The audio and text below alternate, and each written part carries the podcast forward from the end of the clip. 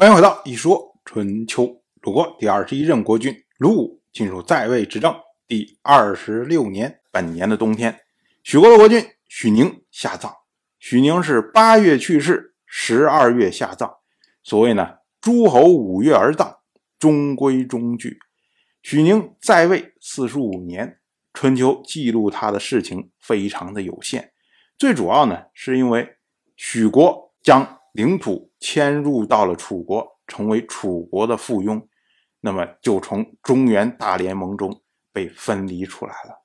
以后呢，中原有任何的事情，许国多不参加，所以他的记录就变少了。但是许宁在临去世之前，他跑到楚国，强力要求楚国讨伐郑国，而楚国呢，最终。的确讨伐了郑国，所以呢，许人依照谥法，死而自成曰灵，为他定谥号为灵。后世则称许宁为许灵公。同样是本年的冬天，魏人将公族的女子魏姬嫁去了晋国，晋国才释放了魏国的国君魏侃。当时的君子由此就知道晋国的国君晋彪。政令混乱。我们说啊，秋天的时候，齐国的国君齐主就、郑国的国君郑家联合一块儿去请求晋彪释放魏看。当时呢，晋彪是同意了，可是呢，到了冬天，魏看还没有放出来，最终还要用魏姬出嫁来交换。由此可见呢，晋彪这个人呢，他是贪小利而无信义的人。那你作为诸侯的霸主，就这么一点的气量，实在有点不够格啊！同样是本年的冬天，晋国大夫韩起到王室来聘问，那王室天王姬辛就派人向他请示。所谓请示啊，请就是邀请的请，示就是事情的事，就请示其实就是问事，就是问你过来有什么事情。按照当时的习惯，古代的朝聘。当使者出入境的时候，如果主人是天子，就会派出士去请示，问你过来有什么事儿。等到朝聘礼毕的时候，主人又会派出宾者请示于主庙。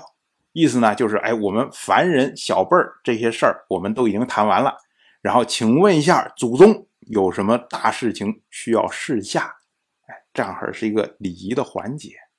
那这次呢？姬业新派人向韩琦请示，韩琦就回答说：“进士起来向宰吕进献贡品，没有其他的事情。”我们要说啊，韩琦他是晋国的卿大夫，他对天子的时候自称是晋士，也就是晋国来的士，因为天子上士三命，等同于诸侯的卿大夫。所以呢，诸侯的卿大夫对天子只能以士来自称。韩起他又说：“我来是向宰吕进献贡品。”所谓宰吕呢，指的就是种宰的下士。因为韩起自己对天子是士，他进献贡品的时候，他不能说：“哎，我贡品就是进献给天子的，这个不礼貌。”他要说：“我贡品是进献给天子下面的士的。”因为我没有资格进献给天子，我只能进献给天子下面的士，甚至还是天子下面的下士。这表示我把自己的地位摆得非常的低。姬业新听到韩起的回答以后，他就说：“韩氏恐怕要在晋国昌盛了吧？辞令还和以前一样的恭敬。当然，我就这么一说，您就那么一听。”感谢您的耐心陪伴。如果您对《一说春秋》这个节目感兴趣的话，请在微信中搜索公众号“一说春秋”，关注我。您不仅能得到《一说春秋》文字版的推送，还可以直接和我互动交流。我在那里等待您的真知灼见。